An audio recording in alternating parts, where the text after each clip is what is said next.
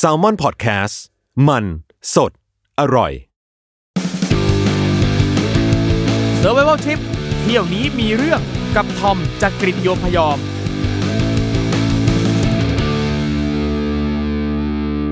สวัสดีครับ ขอต้อนรับเข้าสู่รายการ Survival Trip เที่ยวนี้มีเรื่องกับผมทอมจากกรีฑโยมพยอมครับ วันนี้นะครับผมแขกรับเชิญของเรา เป็นนักเขียนหนุ่มรูปงามไอ้ยะนี่ออกหนังสือมาโอ้โหชาวบ้านชาวช่องรีวิวว่าเขียนดีมากนะครับเป็นหนังสือบันทึกการเดินทางอยู่กับเราแล้วครับ น้องก๊อตครัครับบสวัสดีครับ สวัสดีครับผมน้องก๊อตหนังสือน้องก๊อตชื่อหนังสืออะไรนะฮะผมชื่อเออหนังสือผมชื่อ Home Away from Home ครับเกาหลีใต้ที่เห็นแล้วไปอยู่ น้องก๊อตแนะนำตัวสักหน่อยครับผมก็ชื่อก๊อตครับปียริศปัญจธรรมวิทย์เอ่อเป็นคนทำงานหนังสือ แต่ว่าช่วงพาร์ทไทม์เอ่อก็จะทำงานเป็นมันเป็นตำแหน่งที่ตลกมากในโฮสเทลมันชื่อว่า happiness manager ใน Once Again Hostel ครับครับก็จะเป็นต้นเรื่องที่ทำให้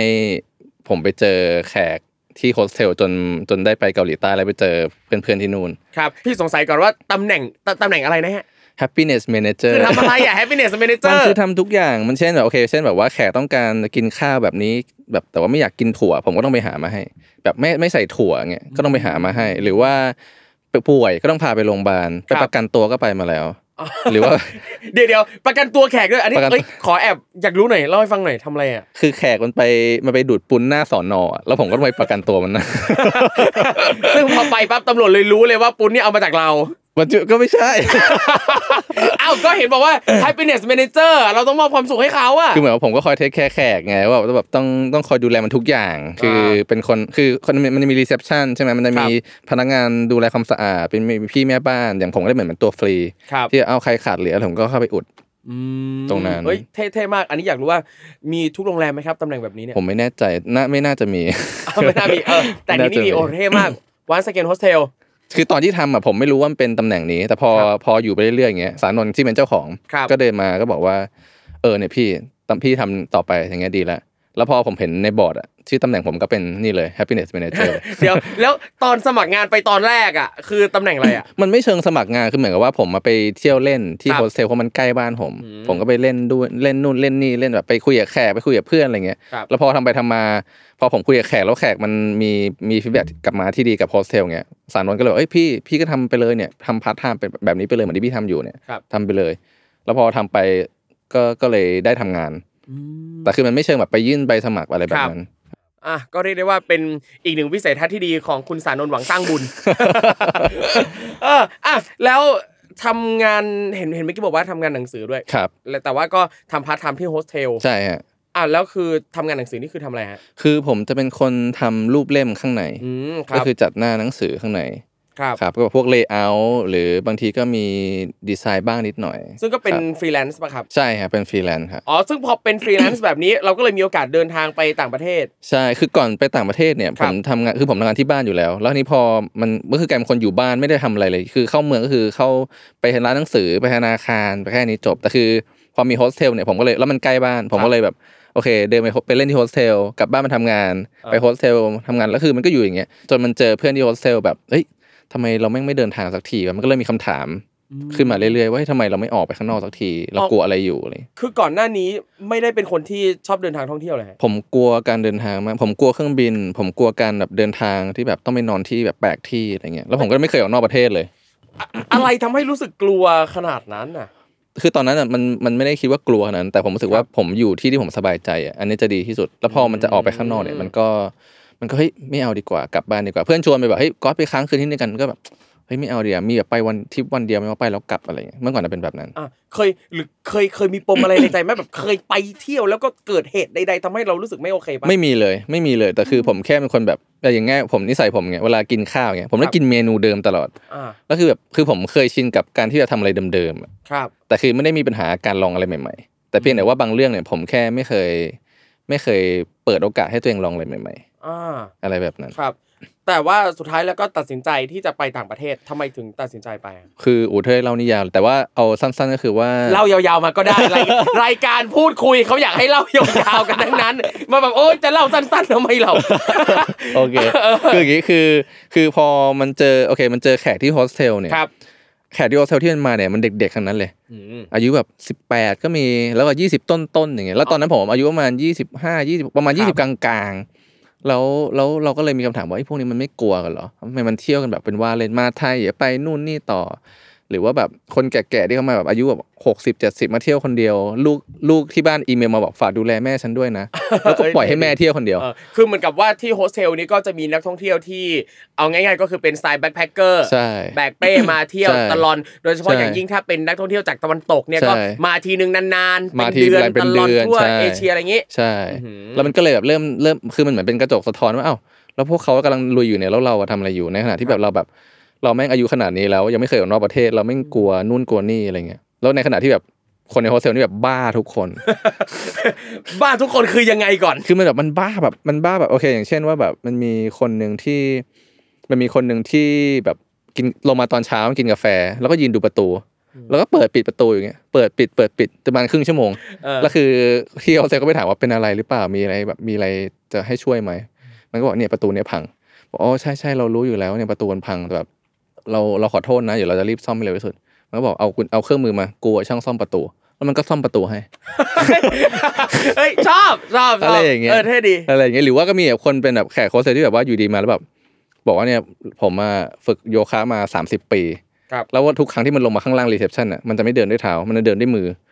แล้วเดินแล้วก็เลาะเดินรอบ reception ประมาณแบบสามรอบเดินเสร็จก็นั่งกินข้าว อะไรอย่างเงี้ยแล้วคือผมผมเห็นอะไรพวกนี้ทุกวันอะแล้วผมก็รู้สึกว่า เออทำไมพวกนี้แบบแม่งสุดแม่งบ้าแล้วแบบเราแม่งทำอะไรอยู่อะอะไรอย่างเดี๋ยเงี้วยอันนี้คือฟังฟังดูการที่มีคนแปลก ๆ แบบเนี้ยมันทำให้เรากลายเป็นคนแปลกๆ แบบนั้นด้วยหรือเปล่า เหมือนคล้าย ๆ แบบในหนังสือ Metamorphosis อะไรเงี้ย คือตอนก่อนหนั้นนั้นผมก็รู้สึกว่าผมแปลกแยกอยู่แล้ว ครับ รู้สึกแปลกแยกจากจากสังคมหรือจากกลุ่มที่ผมเคยอยู่ แต่นี่พอมาอยู่โฮสเทลอะ มันกลายว่าผมไม่รู้สึกแปลกแยก มันกลายว่าอ้าวเรื่องเพื่อนกูทั้งนั้นเลยเอ้ยเท่เท่เท่เท่เออ มันก็มีคนที่แบบเอ้ยมันมีคนที่แบบแตกต่างกัน มันมีคนที่แบบจิตใจดีมาก ๆอยู่อย่างเช่นโอเคมีอีกเคสหนึ่งก็คือว่า ตอนนั้นไปมันมีเอ่อมีกิจกรรมที่ป้อมมหาการตอนที่ยังมียังมีชุมชนอยู่ครับมันมีคนทำมือถือตกลงคลองข้างหลังชุมชน ซึ่งมันก็คือคลองเส้นเดียวกับคลองแสนแสบครับไอ้ที่ไปเรือท่าเรือนั่นน่ะแล้วทีนี้มันก็มันผมก็แบบผมก็ยืนดูเฮ้ยแบบเออไว้ไปซื้อใหม่เถอะอย่างเงี้ยมันไม่คุ้มอะไรเงี้ยแล้วอยู่ดีเพื่อนผมเป็นคนเป็นคนจีนเมกันชื่อเอ็ดดี้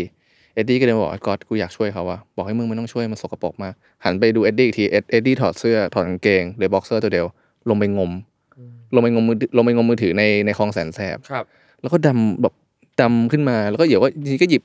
เศษกระดูกกระโหลกอะไรขึ้นมาเอ้ยนี่แบบสนุกกับคนแถวกะนั้นกะโหลกอะไร เป็นกระโหลกมันผมคิดว่าน่าเป็นกระโหลกตัวเฮียที่แบบอ๋ออ๋อ แม่งตายไปแล้วอะไรเงี้ยแล้วก็แบบหยิบขึ้นมาแล้วแบบแล้วคืองมอย่างนั้นประมาณสามชั่วโมงอะครับสุดท้ายเจอ อ่างมมือถือแล้วขึ้นมาแล้วคือ แล้วพอขึ้นมาเสร็จปุ๊บก็แบบอาบน้ำแล้วก็เออ พรุ่งวันนี้กินอะไรต่อดีนะ แล้วผมก็รู้สึกว่า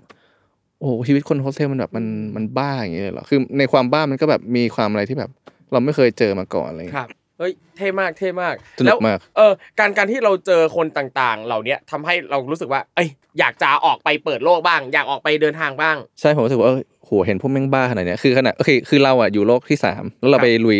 โลกที่หนึ่งเนี่ยเรายังกลัวเลยแล้วไอ้พวกแม่งอยู่โลกที่หนึ่งมาลุยโลกที่สามเนี่ยอืมมันไม่มีความกลัวกันเลยเหรออืมผมก็เลยรู้สึกเอองั้นกูก็ต้องแบบ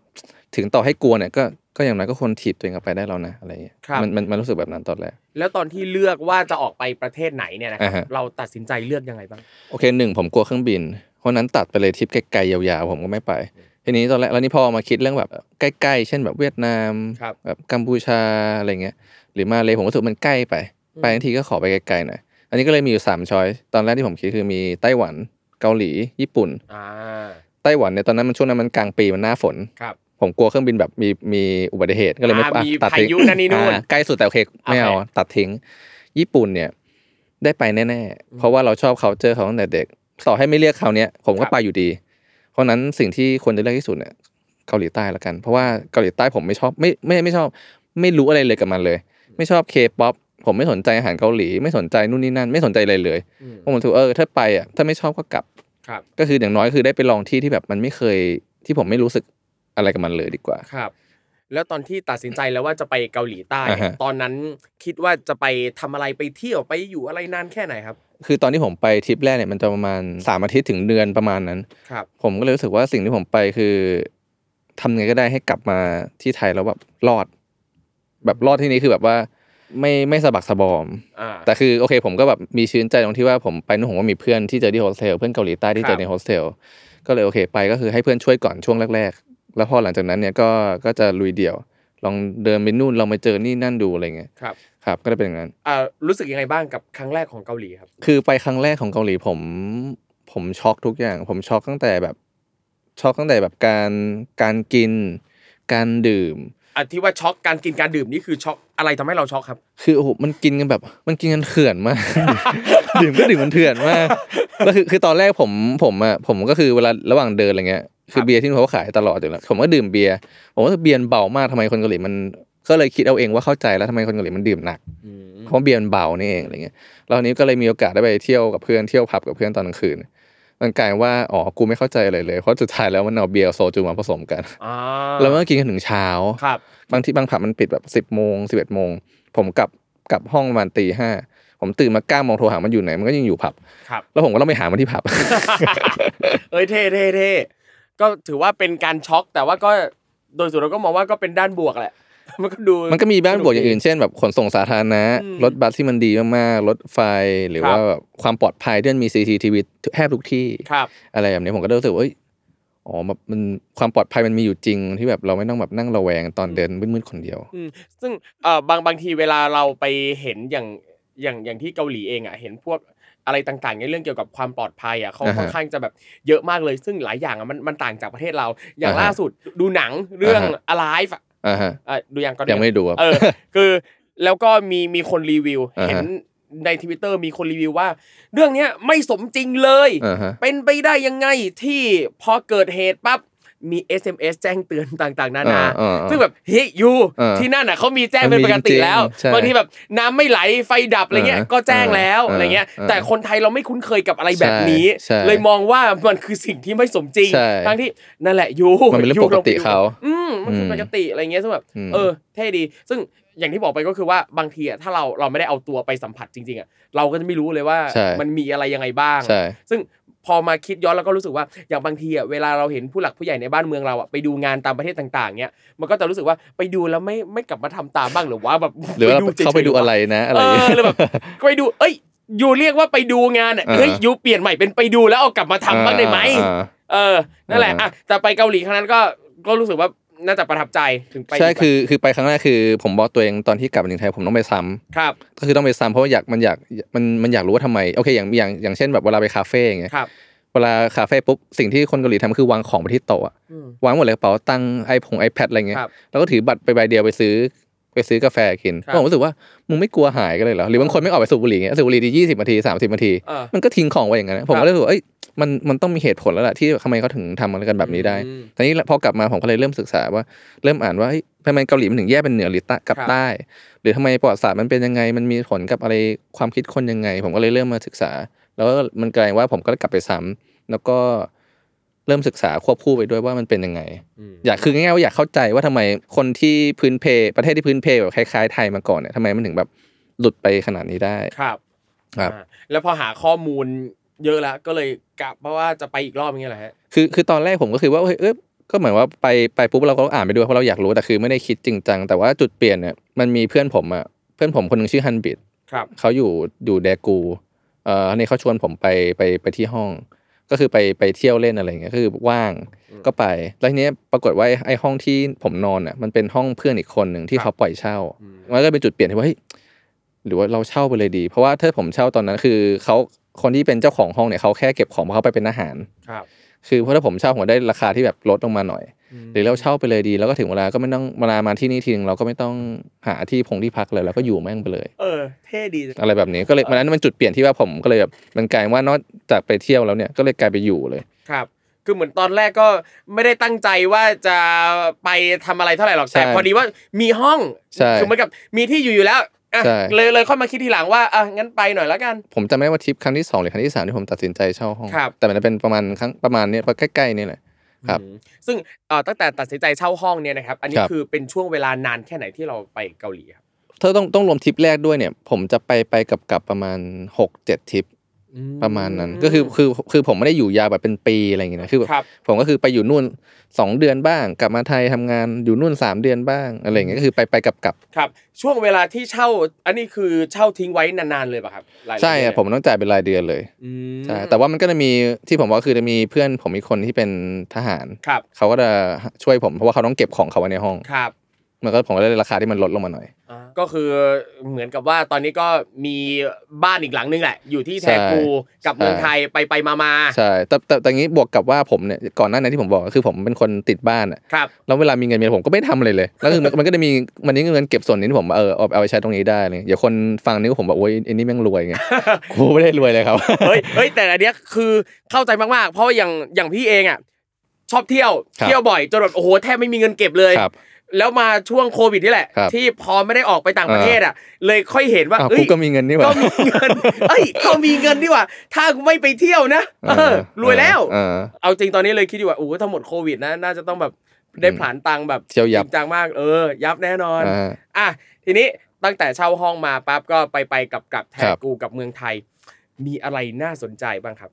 ต อนที่ผมอยู่แทกูเนี่ยผมครับจะอยู่เป็นหลัก แต่ว่ามันก็มีบางครั้งที่ผมเข้าไปในโซลบ้างครับแล้วก็มีแบบมีไปปูซานมีไปโพฮังไปเมืองที่แบบไปต่างจังหวัดที่แบบเขามาคนไม่ค่อยแบบไม่ค่อยไปกันอะไรเงี้ยแต่เรื่องที่น่าสนใจนี่คือมันก็มีหลายเรื่องแต่เรื่องที่จะมาเล่าวันนี้ก็คือครับเรื่องที่เป็นผมไปเจอ ผมไม่กล้าพูดคำว่าศาสนาเถื่อน เพราะว่า มันก็จะไปจัดเขาเกินไปครับแต่มันเป็นเหมือนประมาณว่าเป็นลัทธิลัทธิหนึ่งแล้วกันที่คนปกติเขาไม่ได้ไม่ได้สนใจกัน อันนี้เหตุการณ์เกิดขึ้นที่เมืองไหนนะครับ เกิดที่เกิดขึ้นที่โซลครับหน้าหนาวโซลตอนนั้นมันเป็นช่วงโอลิมปิกหน้าหนาวผมจำได้อืมใช่โอลิมปิกฤดูหนาวที่โซลนะครับอะเรื่องศาสนาเอาจริงเราก็ต้องเล่าก่อนว่า ในโลกเนี้ยมีศาสนามีลัทธิต่างๆ เยอะแยะมากมาย ซึ่งเอ่อบางความเชื่อบางศาสนาบางลัทธิเนี่ยนะครับก็เอ่อเหมือนกับ ขึ้นทะเบียนอย่างครับถูกต้องอะไรเงี้ยแต่ว่าบางอย่างบางศาสนาบางความเชื่อเนี่ยก็เป็นความเชื่อของคนเฉพาะกลุ่มอือฮึนะครับที่บางครั้งเนี่ยก็อาจจะถูกมองว่าเป็นศาสนาเถื่อนเป็นลัทธิเถื่อนนะครับ ซึ่งอย่างอันนี้เนี่ยทางน้องก๊อตเองเนี่ยก็ไปเจออยู่ความเชื่อหนึ่งลัทธิครับหนึ่งครับอ่ายังไงครับ คือโอเคต้องเล่าให้ฟังว่าอย่างในเกาหลีเนี่ยเขาจะนับถืออยู่สองศาสนาใหญ่ๆก็คือคริสต์กับพุทธก็เราก็ได้อันนี้เราเห็นได้ทั่วไปกับสองก็คือว่าคนเกาหลีเวลาเราเดินเนี่ย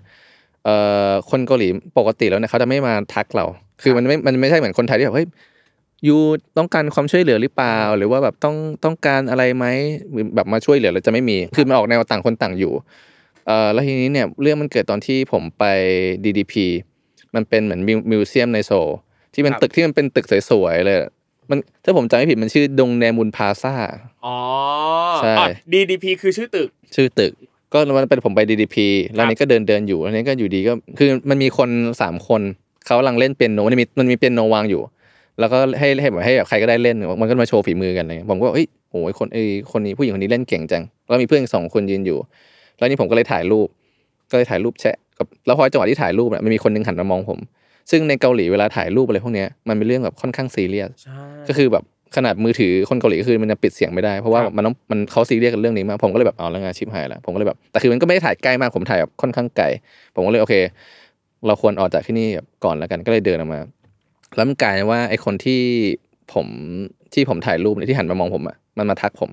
ผมก็เอาแล้วไงานแบบงานเข้าแล้วแต่คือพอที่เขาถามเขาก็ถามผมว่า มีเวลาว่างไหมแบบเออมันมีเวิร์กช็อปสนใจเวิร์กช็อปหรือเปล่าครับซึ่งตอนแรกผมก็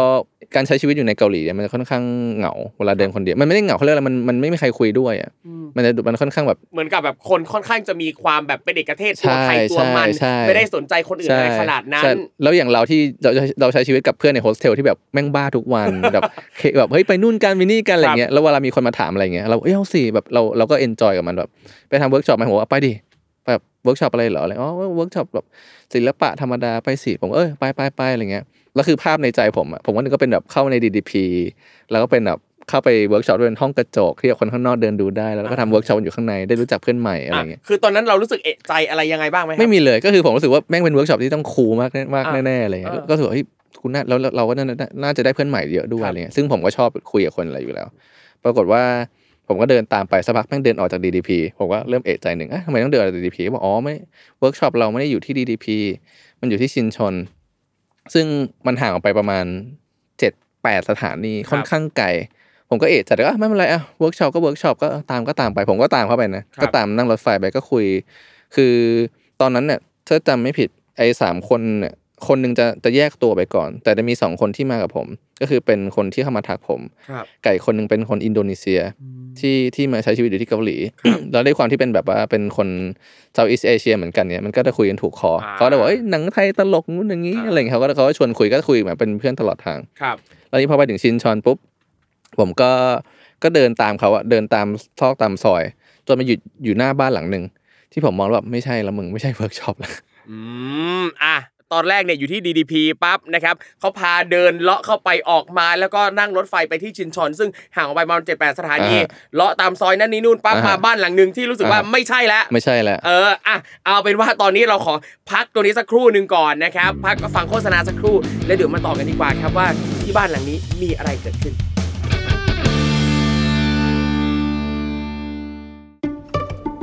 สวัสดีครับคุณผู้ฟัง พวกเรา Salmon Podcast อยากชวนคุณไปฟังรายการ Random As Fact เป็นพอดแคสต์ Fun Fact ที่จะมาเล่า trivia ขนาดสั้นพอดีคำ ความยาว 1-2 นาที ที่เต็มไปด้วยเรื่องน่ารู้ที่ไม่รู้จะรู้ไปทำไม แต่รู้ไปก็สนุกดีครับ Publish ตอนใหม่ทุกวัน หรือว่าคุณจะเก็บไปฟังรวดเดียว 5-10 ตอนเมื่อไหร่ที่คุณสะดวกก็ได้นะครับ สามารถติดตามรายการ Random As Fact เพียง search ว่า Random As Fact ในทุกช่องทางที่คุณฟังพอดแคสต์ครับ ขอบคุณครับ ก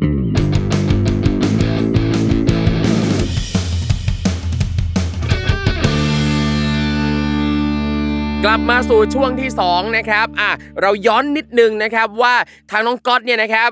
ตอนนี้นะครับออกจากสถานีรถไฟที่ชินชอนแล้วเดินแล้วแล้วไปอยู่ที่หน้าบ้านหลังหนึ่งที่ตอนแรกเนี่ยนะครับเขาบอกว่าจะมาเวิร์กช็อปศิลปะ นะครับปรากฏว่าบ้านหลังนี้โอ้โห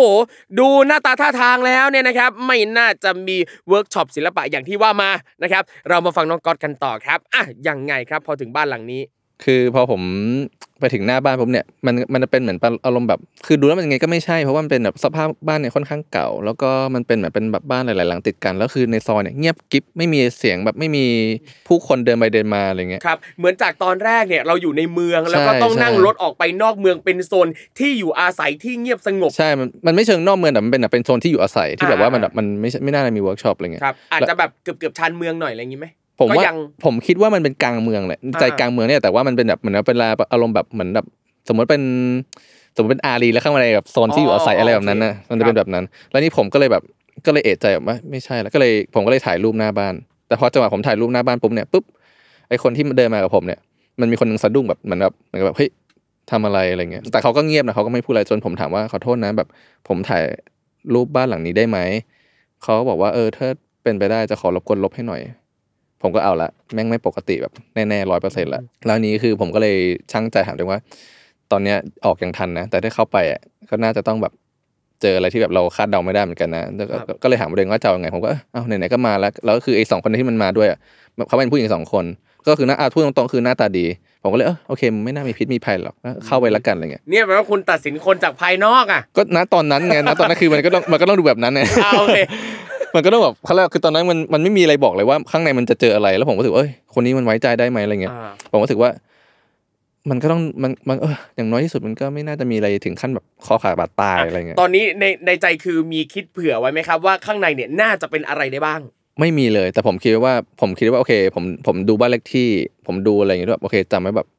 หาแบบทางหนีทีไล่ว่าโอเคถ้าแบบเกิดอะไรขึ้นมาเนี่ยโอเคคุณได้หลบออกมาได้ได้ทันอืมคือแบบก็คือเหมือนกับดูเป็นอย่างดีว่าทางจาก สถานีรถไฟมาบ้านหลังเนี้ยต้องออกใช่ผมก็ทาหันหลังผมก็หันหลังไปดูแล้วเอ้ยอ๋อนี่ทางลงอย่างงี้เลี้ยวซ้ายเอ้าทำไมยังไงอ่าๆก็แบบดูดูทางไว้แล้วถ้าจะวิ่งเนี่ยต้องวิ่งไปทางไหนอ่าอะไรอย่างเงี้ยอะอ่าก็ก็มีโอเคก็มีคิดไว้ครับครับอ่าแล้วนี่พอเข้าบ้านมาในบ้านปุ๊บมันก็ยิ่งชัดเลยว่าเออมันไม่ปกติ เพราะปกติอย่างคือคนเกาหลีเวลาเข้ามาในบ้านเนี่ย คือเวลาเดินไปใน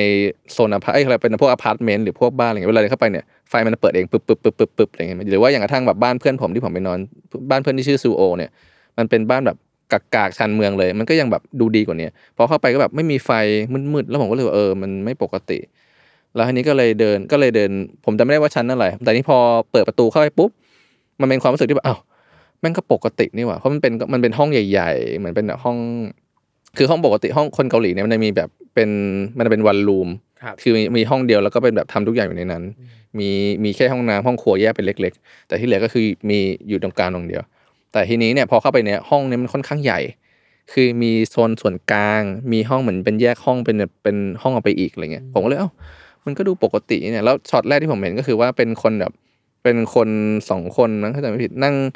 นั่งกับเก้าอี้พับอะคนนึงนั่งอ่านหนังสืออีกคนนั่งเขียนหนังสือ ก็ดูเป็นแบบเหมือนกับแบบเป็นเหมือนนิสิตมาแบบอยู่ด้วยการอ่านหนังสือครับอะไรเงี้ยซึ่งก็บอกอ๋อก็ไม่ได้แย่แบบที่คิดนี่หว่ากูแม่งคิดมากไปเองเออออะไรเงี้ยเออถ้าแบบกลัวอะไรเกินไปหรือเปล่าครับ เขาก็เลยพาผมเดินเข้ามาในห้องแล้วเลี้ยวขวาไปตรงโซนห้องครัว และตรงห้องครัวเนี่ยมันจะมีเป็นห้องเล็ก ๆ พอเปิดเข้าไปปุ๊บมันก็เป็นห้องประมาณแบบ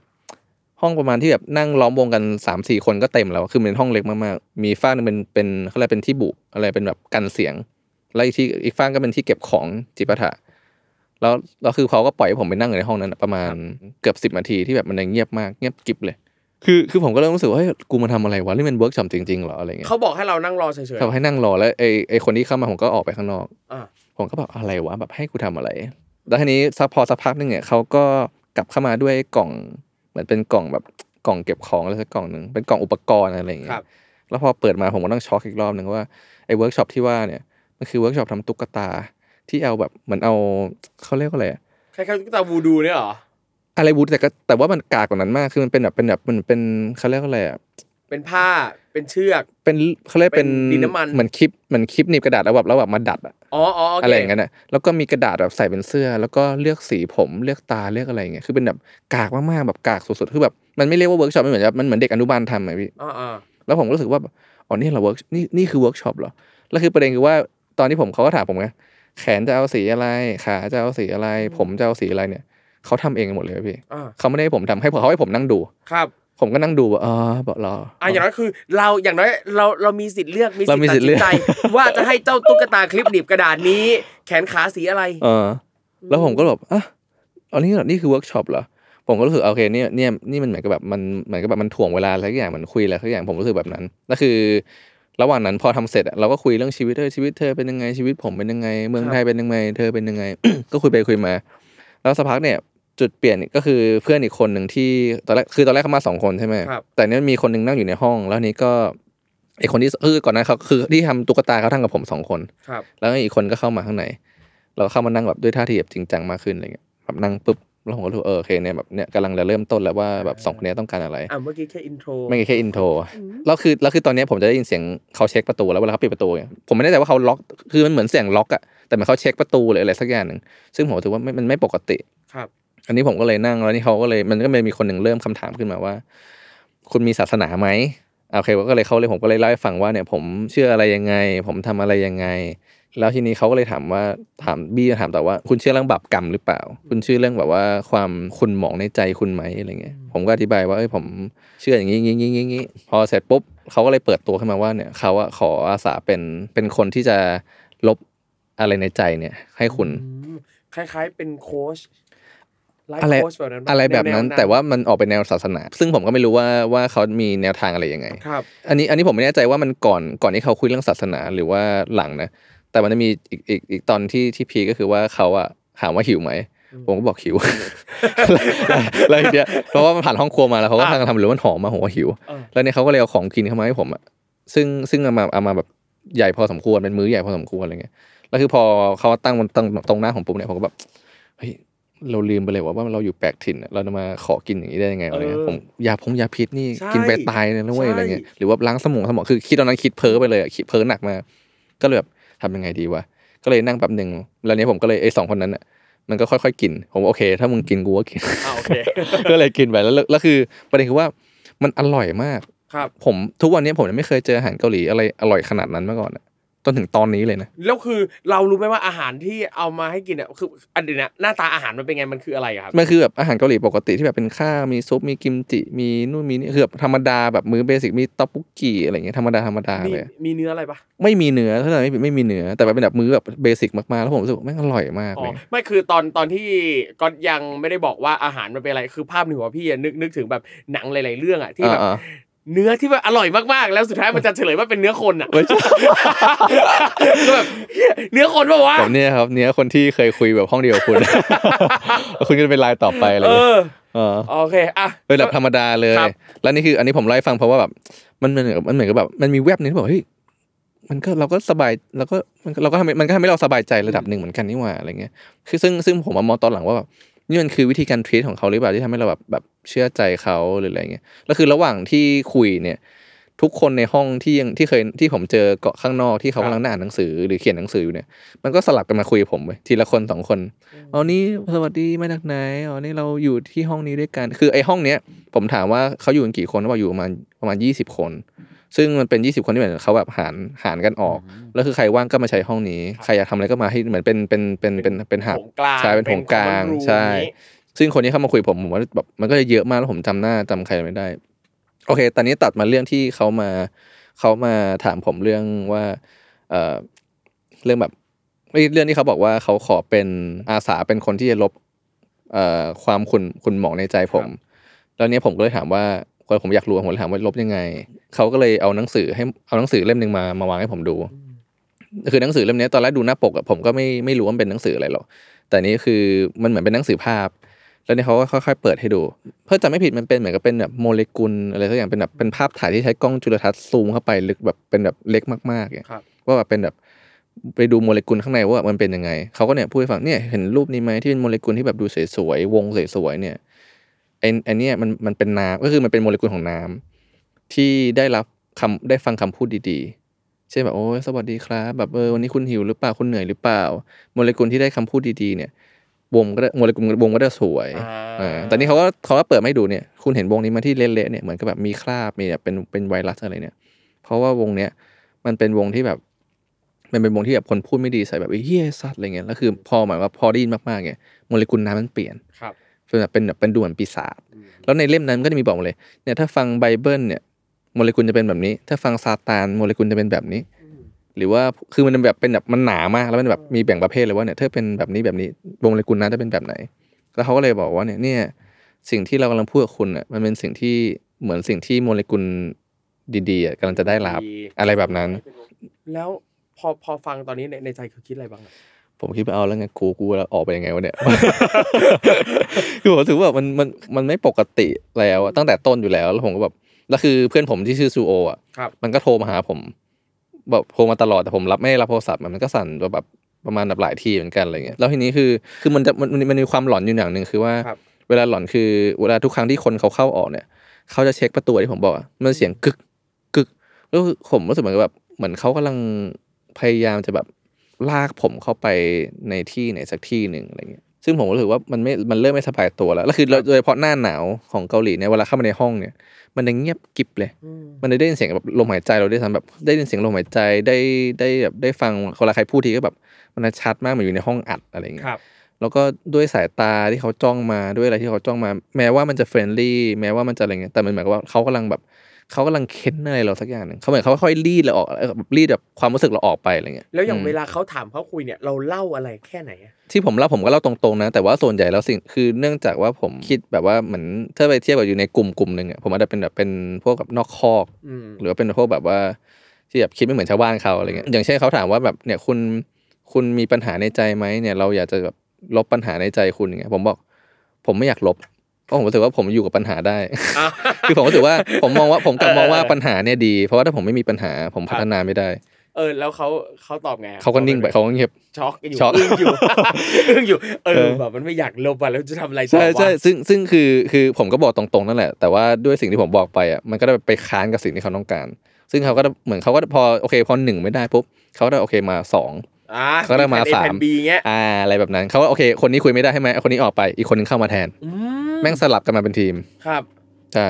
โอ้โห แล้วมันเราใช้เวลาอยู่ในนั้นนานนานแค่ไหนกับกระบวนการอันนี้ผมอยู่ในขงนั้เขานประมาณแบบสามมีอย่างน้อยมีสามชั่วโมงสามสี่ชั่วโมงอะอะโอ้โหคือแบบนั่งฟังนั่งคุยกินข้าว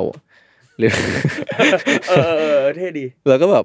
ผมจำไม่ได้คือแต่ผมจำได้ว่าเวลามันผ่านไปช้ามากปกติเวลาเดินเกาหลีเวลามันจะผ่านไปเร็วมากแต่คือครับในนั้นมันแบบช้ามากผมก็แบบ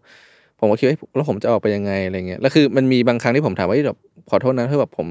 คือเขาคือกินข้าวนั้นมันกินมาตอนบ่ายครับๆเขาบอกเฮ้ยอยู่ด้วยกันสี่กินข้าวเย็นด้วยกันเลยอ่าผมก็บอกเฮ้ยผมคงผมยังไม่แน่ใจนะอะไรเงี้ยเออถ้าผมขอกลับก่อนได้ไหมเงี้ยเขาบอกอย่าเพิ่งรีบกลับเลยอย่าเพิ่งรีบกลับเลยแบบเอ้ยอยู่ด้วยกันก่อนแบบครับอะไรเงี้ยอ๋อแล้วแล้วก็มีคนที่เป็นผมคิดว่าคนที่เป็นตัวเผด็จศึกเนี่ยคือคนที่เป็นคนอินโดนีเซียที่เป็นผู้หญิงอืมที่เขาคุยกับผมก่อนหน้านี้ครับ เขาก็เข้ามาบอกเนี่ยรู้ไหมเนี่ยสมัยเรามาเกาหลีเนี่ยแรก ๆ เนี่ย มันไม่มีใครมาสนใจเราเลยนะ มันไม่มีใครช่วยเหลือแล้วคุณก็เข้าใจใช่ไหมคุณก็มาเที่ยวคนเดียวเนี่ยคุณรู้ใช่ไหมว่ามันแบบมันโดดเดี่ยวแค่ไหนในในเกาหลีนี้โอ้โหจี้สเออนุนเขาเขาลยนะจริงอย่างนี้แล้วเขาเขาเขาก็แบบเขาบอกว่าเอ้ยแล้วมันก็เถียงไม่ได้ว่ามันก็จริงอะอืมแล้วผมรู้สึกว่าแบบเออก็เขาเขาผมก็เข้าใจจุดนั้น ตอนนี้เขาบอกเนี่ย แต่ว่าเราอะก็มีกลุ่มเพื่อนกลุ่มเนี้ยที่แบบมาช่วยเราเว้ยคือถ้าเราไม่มีกลุ่มเนี้ยเราใช้ชีวิตในเกาหลีไม่ได้หรอก คือกลุ่มเนี้ยมันช่วยเราจริงๆเขาก็เหมือนเขาพยายามแบบคุยเพื่อแบบ ให้ผมเห็นว่าแบบโน้มน้าวไงครับซึ่งเขาไม่รู้ว่ากูมาแค่สองสามเดือนอืมซึ่งเขาก็แบบมาชวนคือด้วยความเป็นแบบ Southeast Asia ด้วยกันครัเนี่ยเขาเลยบอกเนี่ยเข้าใจนะปัญหาเนี่ย you เจอปัญหานี้ใช่ไหม you เจอปัญหานี้ใช่ไหมอืมแล้วคือมันจริงอะมันคือเราเจอปัญหาเดียวกัน แต่อันนี้เขาพยายามบอกเนี่ย ถ้าคุณมาที่เนี่ยมาอยู่กลุ่มเราอะ มันจะไม่มีปัญหานั้นเว้ยปัญหาจะถูกแก้ไข แล้วคุณก็ได้เป็นแบบคนที่แบบสมบูรณ์ขึ้น เขาใช้คำว่าคำว่าสมบูรณ์ขึ้นเลยนะ แบบคุณก็เป็นคนที่สมบูรณ์ขึ้นที่แบบไม่ต้องคิดอะไรมากขึ้นอะไรอย่างเงี้ยครับ แล้วคือโอ้โหเขาพูดขนาดนี้เขายังโน้มน้าวใจเราไม่ได้ฮะโอ้โหพี่ตอนณจุดนั้นณจุดนั้นคือผมพี่คือต้องผมอยู่ในห้องที่แบบมันเงียบมากแล้วแบบมีเสียงเช็คประตูตลอดเวลาแล้วเหมือนทุกคนแบบเหมือนผมเป็นแบบ เหมือนผมเป็นเหยื่ออะไรสักอย่างเขารู้สึกผมผมผมเป็นเหยื่อ แล้วคนก็เข้ามาคุยคุยคุยคุยอะไรอย่างเงี้ยคือถ้าถ้าถ้าถ้าเป็นพี่อยู่ในสถานการณ์แบบนี้เอออยู่ประมาณสองสามชั่วโมงพี่รู้สึกว่าตั้งแต่ประมาณสองชั่วโมงแรกอะเออพี่จะหาทางออกไปให้ได้แล้วอะาาาผมแล้วก็ทำเออทำทำอะไรบ้างนอกจากเออบอกเขาว่าจะขอกลับก่อนอะไรเงี้ยแล้วคือเขาคือผมก็มีความคิดนั้นตลอดแต่คืออีกอีกอีก อีกความคิดนึงคือมันเป็นความคิดบ้าๆของผมคือผมรู้สึกว่าโอเคไหนๆกูเข้ามาแล้วเนี่ยกูก็อยากรู้ว่าพวกมึงจะทำอะไรอ่าโอเคแล้วผมก็แบบมันกลายว่านอกจากเขาถามผมแล้วเนี่ยผมก็ถามเขากลับด้วยเออเออเออถามอะไรเขาบ้างอะผมก็ถามเขาแบบเออแล้วเนี่ยพวกเธอเป็นใครกันเหรอพวกเธอเรียนจบกันหรือยังแบบเป็นอาชีพอะไรเงี้ยซึ่งในคนที่อยู่ในนั้นน่ะมีหมดเลยนักศึกษาเรียนจบแล้ว เป็นคนต่างประเทศ เช่นคนอินโดนีเซีย พวกเธอแบบทำอะไรกันถ้าพวกเธอลบ พวกเธอลบแบบไอ้ที่บอกเธอจะลบให้เราเนี่ยเธอลบอะไรยังไงเหรอ เขาก็บอกว่ามันมันบอกไม่ได้หมดเลยในทีเดียวเรามันต้องแบบใช้เวลาในการพูดคุย มันต้องใช้เวลาในการแบบทำความเข้าใจกัน ซึ่งเขาเหมือนเขาก็เขาก็กักกักๆนะเขาก็กักกักๆก็แบบแบบเฮ้ยไม่ได้คุณต้องเข้ากลุ่มของเราก่อนอะไรเงี้ยเราถึงเราถึงจะบอกคุณได้อะไรเงี้ยซึ่งผมก็จี้ถามเขาไปเรื่อยๆไงว่าแบบเออแล้วอะไรบ้างชีวิตก็ถามไปหมดเลยชีวิตการงาน หรือว่ากระทั่งกลุ่ม ถามจนผมรู้สึกว่า โอเค กูไม่อยากรู้ละอืมผมก็เลยแบบ ผมก็เลยต้องรอจังหวะที่แบบ คือผม ด้วยจุดนั้นนะผมก็ไม่กล้าแบบลุกขึ้นไปแล้วก็เปิดประตูเลย ผมกลัวว่าออกไปแบบแม่งยืนล้อมผมอยู่เออเอออะไรอย่างเงี้ยนะผมก็กลัวกันนะผมก็ดึงไปไปเปิดประตูเลยเขาบอกว่าไปจับแล้วผมก็เปิดขอโทษนะ แบบเฮ้ยเราว่าเราต้องไปแล้วอะไรเงี้ยเพื่อนรออยู่ข้างนอกพวกนี้แบบไม่เอารอก่อนรอก่อนสิรอก่อนทำไมไม่รออะไรเงี้ยรอก่อนแบบยังยังมีข้าวเย็นอีกนะผมบอกให้ผมผมเพื่อนผมนัดไว้แล้วเนี่ยแต่ไม่ต้องห่วงเดี๋ยวผมกลับมาใหม่อะไรเงี้ยผมก็พูดอย่างเงี้ยว่าไม่ต้องห่วงกลับมาใหม่อยู่เนี่ยอยู่โซลยาวเลยอะไรเงี้ยเออแล้วอันนี้ผมก็เลยรีบเดินไปข้างนอกแบบไม่สนอะไรละใครทักแล้วผมก็ผมก็เดินเป็นตรงห้องโถงไอ้ตรงห้องกลาง แล้วคือจังหวะที่ผมกำลังใส่รองเท้าอะผมก็ได้ยินเสียงงึมงำงึมงำงึมงำอะไรเงี้ยแล้วนี่พอผมหันไปข้างหลังไปดูอะมันเป็นห้องห้องหนึ่งห้องที่ผมเห็นตอนแรกที่เป็นห้องแยกอะแล้วนี่มันมีคนเปิดออกมา แล้วพอมองเข้าไปข้างในอะสวดมนต์อยู่ครับแบบงึมงำงึมงำงึมงำงึมงำแล้วพอมีคนหนึงหันมาหาผมอะผมยังจำสายตานั้นถึงสายตานั้นคือจำได้ถึงทุกวันเนี่ยมันเป็นสายตาที่แบบเหมือนสายตาเมื่อเมื่อะแบบลอยๆอะแล้วหันมามองผมแบบค้างแล้วแบบ แล้วก็หันไปอย่างเงี้ยคือหันแบบคือคือมืออะสวดอย่างเงี้ย แต่ว่ามือพนมด้วยนะครับ แล้วก็แล้วก็หันมาหาผมแล้วก็มองค้าง โดยที่ไม่พูดอะไรเลย มองค้างกันนะประมาณแบบผมไม่แน่ใจว่ากี่วิแต่นานมากจนผมรู้สึกแบบ กูต้องออกเดี๋ยวนี้ตอนนี้ อ่า แล้วผมก็รีบพอผมผูกรองเท้าเสร็จปุ๊บผมก็ออกมา ผมวิ่งแบบวิ่งแบบร้อยเมตรชายเลยอะครับ เออ แล้วเขาแบบออกออกมาตามหรืออะไรแบบนี้ไหม ไม่คือเขาก็แบบเออแบบแบบ bye bye เออคือแล้วคือความพีคสุดคือพอผมออกมาแล้วอะคือเกาหลีเนี่ยมันจะใช้แอปเอ่อ Kakao Talkครับ อยู่ดีไอ้ไอสองคนที่คุยอะ แม่งมีไอดีผม ซึ่งผมไม่รู้ว่าเขาเอาจากไหน คือเขาเนี่ยทุกวันนี้ยังมีคาคาทอกเลยว่าเนี่ยยังมีแบบที่แบบของเขาอยู่อะที่เขาพิมพ์มา ซึ่งก็ยังคุยกันอยู่เรื่อยเอาจริง ๆ มันก็มีคุยแหละๆอันแน่ไม่มันมันมีคุยมันมีคุยที่แบบว่าแบบเฮ้ยแบบเออเป็นไงบ้างแบบเออห้องแบบยังไปห้องนั้นอยู่ไหมอะไรเงี้ยผมก็มีถามถามเขาก็เขาก็ยังไปอยู่ เอาแบบจริง ๆ ที่แบบโดยที่แบบว่าไม่ไม่เขาเลยกไม่ไม่ลำเอียงเลยเลยนะด้วยคนที่ผมไปคุยแต่ละคนน่ะถ้าไม่นับช็อตที่ผมโดนมองกันนะ ทุกคนก็คือคนปกติอืมก็คือเป็นเป็นคนปกติที่แบบ คนปกติเลยเหมือนผมคุยกับครูทอมไงครับคือธรรมดามากๆ แล้วเขาก็แบบชอบนู่นชอบนี่เลยเหมือนคนปกติไม่มีไม่มีอะไรที่แบบดูเพี้ยนอืมซึ่งผมก็เลยแบบที่ผมบอกผมเลยไม่กล้าเรียกว่าเนี่ยคือลัทธิแบบแบบเป็นเถื่อนศาสนาเถื่อน เพราะว่าแบบเขาก็ไม่ได้แปลกประหลาดเขาแค่อยู่ในกลุ่มของเขาแบบนั้น ครับ อย่างนี้เราเราเราคิดว่า เขาพยายามจะโน้มน้าวให้เราเข้าไปในลัทธินี้เพื่ออะไร คือผมมองแบบสองผมมองสองแบบครับแบบแรกคืออาจจะด้วยความบริสุทธิ์จริงๆ ก็คือแบบที่เขาพูดเลย เขาต้องการจะช่วยผมจริงอะๆแบบเป็นแบบแบบเป็นแบบเป็นเหมือนเป็นแบบหลวงพ่อต้องการจะช่วยจริง ๆ อะไรเงี้ย กับสองคือว่า อันนี้แบบคิดยับยากที่สุด เขาแค่ต้องการแบบสมาชิกเพิ่มเพื่อที่ต้องการแบบส่งต่อไอ้สิ่งเนี่ยของเขาต่อไป ซึ่งอาจจะเป็นแบบ อมชิลิเกียวอะไรก็ได้อ่าแบบญี่ปุ่นอะไรเงี้ยซึ่งก็ไม่แน่ไม่แน่ไม่รู้ว่าจะเป็นอย่างนั้นหรือเปล่าอือหืออืมโอ้โหเอาจริงรู้สึกว่าถ้าเป็นเหตุการณ์ลักษณะเนี้ยอืมถ้าสมมุติเป็นบางคนที่แบบเอ่ออาจจะไม่กล้าตัดสินใจอะไรอืมใด ๆอะอืมอาจจะแบบก็ยังอยู่ในนั้นน่ะไม่ไม่ไม่ได้ออกมาใช่ใช่คือขนาดผมผมมองว่าผมเป็นคนที่แบบผมพูดตรงๆนะเวลาครัผบมไม่ชอบผมก็พูดตรงๆ ผมยังแบบไม่มีจังหวะที่จะออกมาเพราะผมรู้สึกว่าหนึ่งคือผมไม่รู้จะออกมายังไงสองคือผมกลัวแบบ มันเกิดอะไรกับผม เพราะตอนนั้นมันก็ติดต่ออะไรใครไม่ได้มันอยู่ในอยู่อยู่ในห้องที่แบบเงียบมาก ๆ อยู่ในอยู่ในแบบถนนที่แบบไม่มีใครไม่แบบเป็นโซนที่อยู่อะไรเงี้ยมีอย่างเดียวคือโทรศัพท์ที่ซูโอมันโทรหาผม ซึ่งผมก็ควรจะพิมพ์หามันตอนที่แบบแบบไม่มีใครไม่ไม่ไม่ไม่ไม่มีแก๊งพวกเขาอยู่อะไรเงี้ยผมกลัวอยู่ดีเขาแม่งมามาดึงมือถือผมไปมายึดไปเงี้ยอันนี้ทำไงก็แบบก็คือมอง worst case ไปแล้วอะโอ้โหเอาจริงงั้นถามแล้วก็เลยว่าสมมุติว่าถ้าเอ่อมีผู้ฟังอะไปเกาหลีแล้วเจอ ลักษณะเนี้ยเราควรจะมีวิธีเตรียมตัวยังไงหรือจัดการยังไงกับตัวเองบ้างคือโอเคผมขอเล่าต่อนี่คือหลังจากอ่าหลังจากที่ผมหลังจากที่ผมกลับมาจากไอ้ห้องนั้นอะอืมครับเอ่อผมก็ไปหาซูโอ ผมก็เล่าให้ซูโอ ฟังว่าเนี่ยแบบเออกูเจออย่างนี้มาซูโอมันก็ด่าผมเละหรอกไอ้ฮามึงจะตามเขาไปทำไมอะไรเงี้ยครับแล้วคือผมไม่แน่ใจชื่ออย่างเป็นทางการนะ แต่เพื่อนผมหรือเพื่อนผมทุกคนมาเรียกว่าไซบี้ครับคือแก๊งเนี่ยเขาเรียกไซบี้ซึ่งทุกคนเนี่ย บอกว่าเคยเจอมาถามแบบเนี้ยทุกคนเคยทุกคนเคยเจอหมด ยกเว้นอยู่อย่างเดียวคือพวกทุกคนไม่เคยตามไป บอกมึงกับบ้าที่ตามเขาไปเออก็คือส่วนใหญ่แล้วคนที่เป็นลักษณะแบบที่เป็นคล้ายๆไซบี้เนี่ยครับเขาก็จะเข้ามาถามคนแบบว่าแบบว่างไหมทำอะไรอยู่ไหมอะไรเงี้ยแบบเออว่างหรือเปล่า แบบสนใจไปนี่ไหมไปนี่ไหมเราช่วยเธอได้อะไรอย่างงี้ไหมซึ่งซึ่งส่วนใหญ่เนี่ย ส่วนใหญ่แล้วคนเกาหลีก็จะปฏิเสธครับ ใช่อ่าอันนี้เราเราเรามีข้อมูลไหมครับว่ากลุ่มเป้าหมายของไซบี้เนี่ยคือใครเขาเป็นคนประเภทไหนที่เขาอยากจะชวนไปอะ อันนี้ผมไม่รู้อย่างเป็นทางการ แต่เพื่อนผมเล่าให้ฟังว่าคนที่มาไซบี้เข้ามาทักเนี่ยจะมีจะมีสองแบบอ่าหนึ่งดูใจดีกับสองดูโง่ ซึ่งเพื่อนผมบอกว่าผมอาจจะเป็นอันเบอร์สอง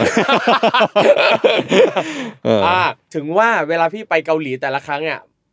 ไม่เคยมีใครเข้ามาหาแบบนี้โอ้คุณดอกไม่อะไม่ไม่น่าจะใช่ดูฉลาดอะแต่น่าน่าน่าจะดูเป็นคนเฮียจุดใจดีใจดีเออไม่คือออซึ่งซึ่งเวลาไปอยู่นู่นอะครับเวลาผมเจอเพื่อนเกาหลีเวลาเจอเพื่อนเพื่อนของเพื่อนคนใหม่เงี้ยทุกคนก็บอกผมมาใจดีผมชอบยิ้มชอบอะไรเงี้ยคุยง่ายอะไรอย่างงี้แล้วคือเวลาใครมาคุยอย่างเงี้ยเขาจะแบบเขาก็จะแบบเออเออมาจากไหนครับผมผมก็ยาว สมกับเป็น happiness manager แล้วก็แล้วก็ไอ้ไอ้ที่ผมไม่ได้เจอแค่ที่โซลนะ ผมเจอครับที่แดกูด้วยอืมอะแปลว่าลัทธิแบบนี้มีหลายที่มีเลยเหรอมีคือทั่วเกาหลีเลยที่ผมเคยเจอผมเจอที่ปูซานก็เจอแดกูก็เจอโซลก็เจอซึ่งผมเดาเอาเองว่ามันน่าจะมีอยู่ทั่วไป ครับ ซึ่งแดกูเนี่ยเขาจะมาอีกแบบหนึ่งเขาจะเขาไม่ใช่เขาไม่ได้มาแบบว่าแบบจะไปเวิร์กช็อปเขาจะมาแบบ เหมือนให้เราวาดรูปอ่าแบบมีเวลาว่างไหมอะไรเงี้ยแบบลองวาดรูปนี้ให้หน่อย ซึ่งแต่ผมไม่ได้ไปวาดนะ ซึ่งผมถามเพื่อนว่าแล้วเธอวาดแล้วมันยังไงต่อวะเขาก็จะแบบเหมือนประมาณแบบเนี่ยวาดรูปแล้วเนี่ยเนี่ยที่เธอวาดอย่างเงี้ยเนี่ยมันมีกรรมนะอะไรเงี้ยมันมีแบบมันมีเรื่องโชคร้ายอยู่นะเนี่ย ซึ่งเราพวกเราสามารถช่วยเธอได้ อันนี้คืออันนี้คือถามที่ถามเพื่อนนะมันจะเป็นประมาณนั้น ซึ่งผมเดาว่าน่าจะคล้ายๆกับไอ้โมเลกุลที่เป็นน้ำที่ผมไปเจอในห้องนั้นครับอะใช่กลับมาที่คำถามว่าถ้า คนอื่นไปแล้วเจอเนี่ยควรทำยังไงมีใช่ไหม แนะมีวิธีแนะนำยังไงบ้าง เอ่อวิธีที่ง่ายที่สุดก็คือแค่ปฏิเสธแล้วก็เดินออกมาใช่ ซึ่งปกติแล้วถ้าคือคนเกาหลีมันจะแบบไม่แตะต้องตัวกันอยู่แล้ว อ๋อคือเขาจะแค่ถามโอเคคือเวลาเราเจอเนี่ยเราก็แค่ปฏิเสธ อืม แต่ของของเคสของผมเนี่ย บังเอิญมันเจอที่ DDP ครับซึ่งผมเดาผมคิดไปเองว่ามันเป็นเวิร์กช็อปศิลปะแล้วพอไปถึงหน้าปุ๊บแทนที่ผมจะออกมา ผมก็บ้าบินขึ้นมาว่าอยากไปลองดูว่าข้างในมันมีอะไร อ๋อ คืออย่างที่น้องก้อนบอกว่าปกติคนเกาหลีเนี่ยจะไม่ถูกเนื้อต้องตัวดังนั้น เขาจะไม่มาแนวคุกคามใช่ มันจะไม่มาคุกคามฉุดจะไม่กระชากลากถูไปไม่แบบนั้นใช่แต่เขาจะใช้วิธีพูดใช่โน้มน้าวใจให้เราอยากจะไปกับเขาใช่อ่าซึ่ง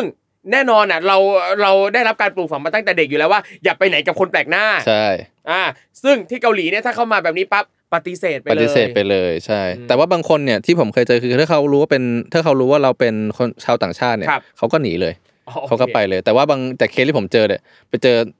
น่าจะเป็นตัวบอสที่แบบว่าพูดภาษาอังกฤษปรือครับเขาก็เลยแบบแล้วผมก็เลยแบบนี่เลยอืมอะอย่างที่บอกวิธีป้องกันอย่าไปกับเขาแต่ใช่สมมติถ้าไปแล้ว ถ้าไปแล้วก็ อยู่ให้หน้าบ้านเขาพอครับอย่าไปเข้ากันนะเออแต่คืออย่างอย่างของเราก็คือเข้าไปแล้วเนี่ย แล้วก็อะเหมือนกับตามน้ำไปประมาณหนึ่งใช่แล้วก็สังเกตให้ดีคืออันเนี้ยฟังเลยว่าถ้าใครจะไปไหนกับคนแปลกหน้า ดูดีๆ ว่าเขาพาไปที่ไหนทางหนีทีไล่เป็นยังไง ถนนหนทางอะไรยังไงจากบ้านไปสถานีรถไฟยังไง แต่ก็แต่ผมก็ไม่แนะนำให้ตามแบบแบบผมคอรับยู่ดีอะซึ่งซึ่งเคสผมมันเป็นแบบ